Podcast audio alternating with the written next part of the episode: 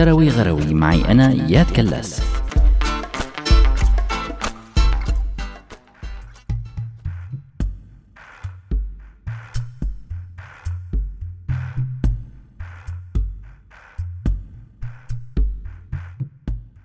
مرحبا. لما بلشت أنا وعمر ندور على مواضيع مشان نحكيها عن إعادة الأعمار المسكين عمر كان مفكر إنه يابا شو؟ جاي بالزير من البير. بس الحقيقة الموضوع طلع كتير متشعب. والمصاري اللي عم تندفع من كتير من الأطراف للحصول على عقود مستقبلية عم تنعكس بشكل متناسب مع الإنترنت والصحافة وشركات العلاقات العامة وكله بهدف التأثير على الرأي العام ولاحظنا بأحيان متكررة نظرة زهرية عم تحاول تفرضها الدعاية لإعادة الأعمار متناسية بشكل كامل أي شيء ديمقراطي مرتبط بالعمارة وهون بينطرح السؤال هل مصيرنا كسوريين رح يكون محكوم مستقبلا بهي المشاريع؟ كلنا عم نشوف اليوم المشاريع الجديدة يلي عم تعلن عنها المحافظات بسوريا شي روسي شي إيراني وشي ما بعرف شو. وجذبت أنظارنا عدة مقالات عن الموضوع. بس كانت هاي المقالات عم تستلهم من إعادة أعمار المدن المهدمة حول العالم. وبأغلب الأحيان بهي المقالات سواء باللغات الأجنبية أو العربية عم يحوم الكتاب حول تسليط الضوء على إيجابيات إعادة الأعمار وتجاهل السلبيات.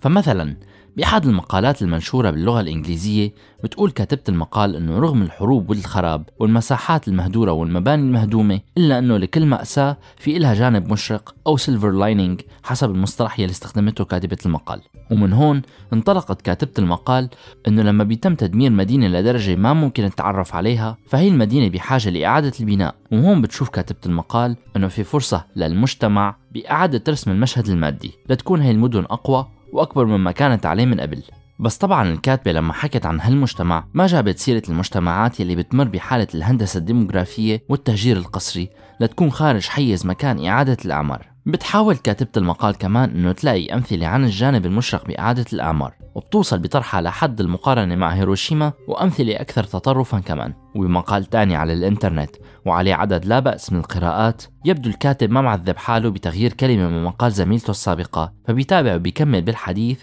وبيذكر حريق شيكاغو العظيم بسنة 1871 واللي دمر أكثر من 17500 مبنى وتقريبا 73 ميل من الشوارع ومات ما يقارب 300 شخص وتشرد 90 ألف من السكان.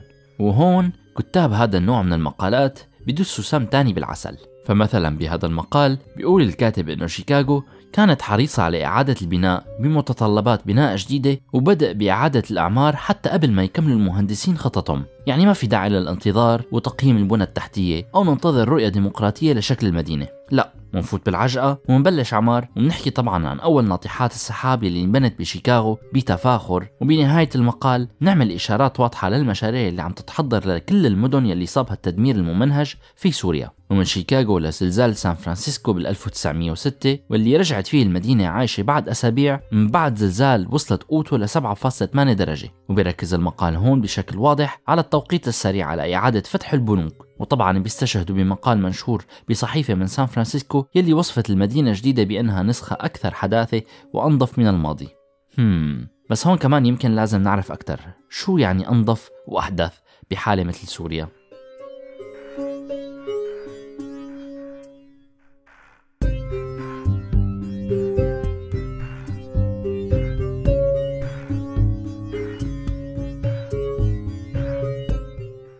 طبعا المقال الأصلي والمسروق يلي اقتبسنا منهم بيجيبوا كثير حوادث من هذا النوع واللي بتنسف تاريخ المدينة بشكل كامل مقابل بناء مدينة عصرية. بس شو يعني عصرية؟ هذا السؤال كثير مهم.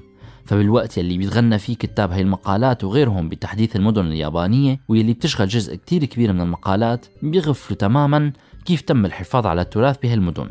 وكيف إنه في فرق كاملة من العاملين والمتطوعين اشتغلوا بالأنقاض ليلاقوا اجزاء من العمارة القديمة ليرجعوا يضموها بالمدن يلي عم يتم إعادة بنائها. وبنفس المقالات كمان بيتم كمان تناسي كيف إنه في مدن بألمانيا تم استرجاع أرشيف كامل من صور الشوارع ليرجعوا يبنوا الأماكن بكل أمانة.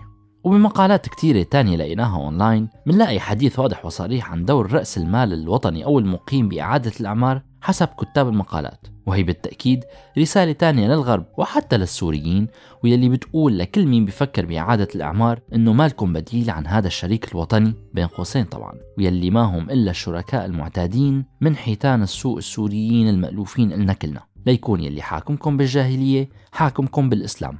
مقالات كتير خطيرة من ناحية التأثير بالرأي العام عم ينشغل عليها بشكل متزايد وكتير من الإنفلونسرز أو الأشخاص المؤثرين على شبكات التواصل الاجتماعي عم يزيد تناولهم للموضوع للتحضير لخطط إعادة الإعمار. فما عليك عزيزي المواطن السوري غير إنك تقرأ أكثر وتسمع أكثر وتتأثر أكثر بقلق إعادة الإعمار بعيدا عن الديمقراطية بالعماره المدينية. لما كنا مبلشين نكتب ونفكر بهي الفقرة كنا حابين إنه نحكي عن استلهام التجارب الألمانية بإعادة البناء. ويلي بعض المدن بألمانيا لليوم بعام 2019 ما خلص البناء فيها لأنه المعماريين كانوا عم يحاولوا إعادة بناء المدن باستلهامهم الماضي وتجاربه وهذا الشيء للحفاظ على روح المدن وتاريخها.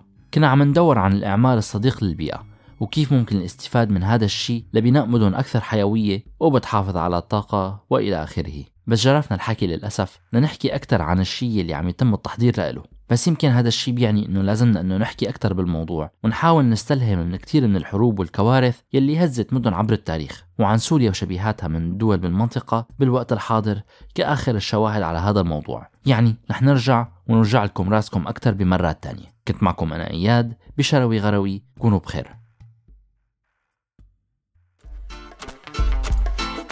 شروي غروي معي أنا إياد كلاس.